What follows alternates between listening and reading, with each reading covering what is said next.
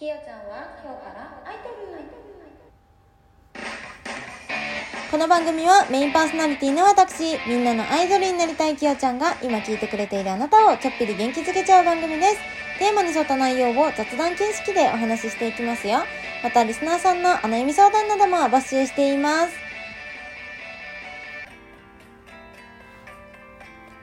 おはようございます。きよちゃんです。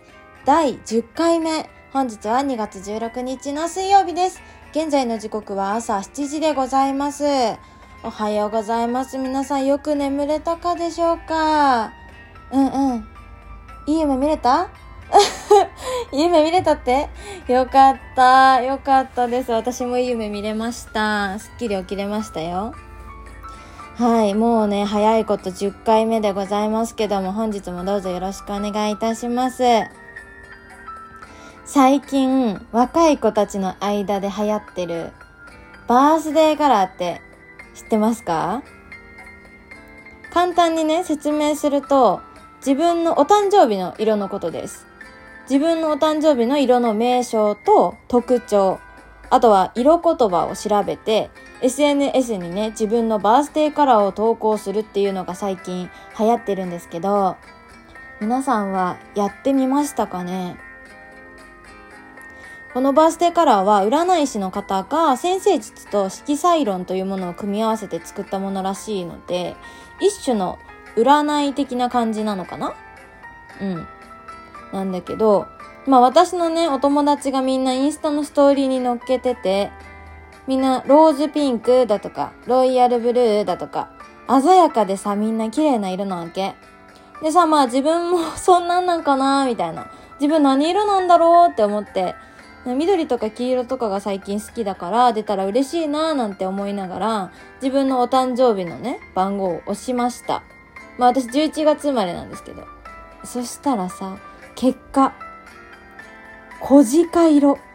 えー、みたいな。え小鹿って何みたいな。小鹿色ってもう初めて聞いたしみたいな。初見なんですけどみたいな。え小鹿って小鹿ですかみたいな。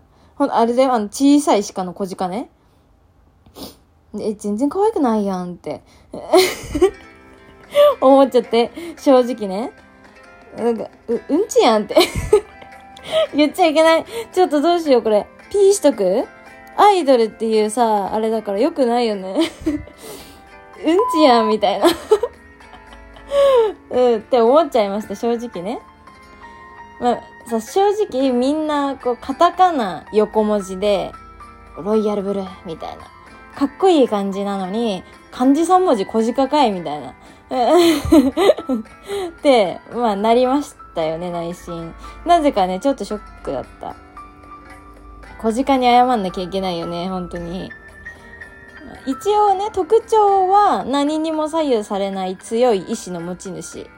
色言葉は洞察力、柔軟性、現実派だそうです。まあまあまあまあ、言葉はね、結構いいね。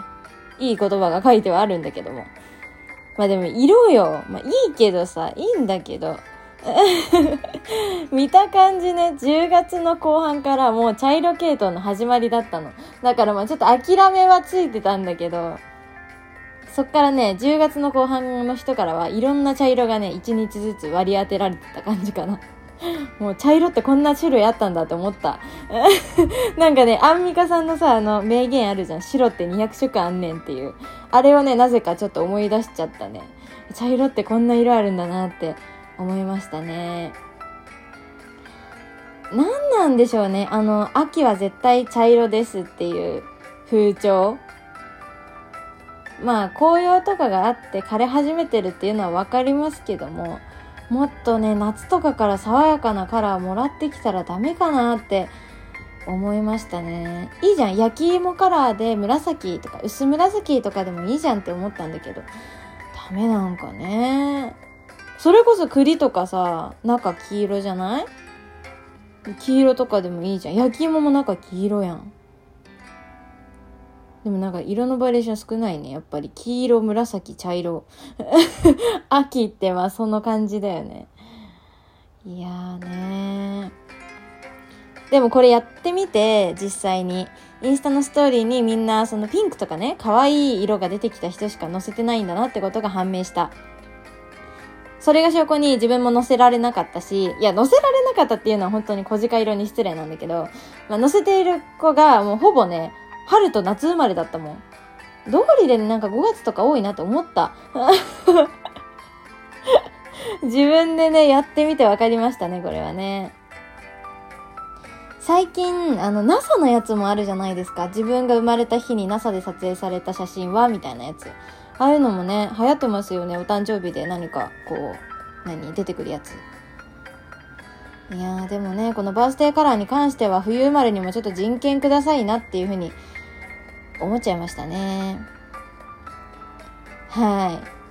今日はね、バースデーカラーのぼやきをちょっと聞いていただきましたけども いかがでしたか？ぜひね、皆さんもやってみてくださいね。通勤中とか、あの、電車もし携帯触れる状況だったら、ぜひ、あの、気になる方はやってみてください。秋の方、秋冬の方ちょっと心構えしながら、小鹿かな？ワンチャンって思いながらやってみてくださいね。ってことで、今日はこの辺で最後まで聞いてくださってありがとうございました。それでは次回もお会いしましょう。今日も元気にいってらっしゃい。バイバイ。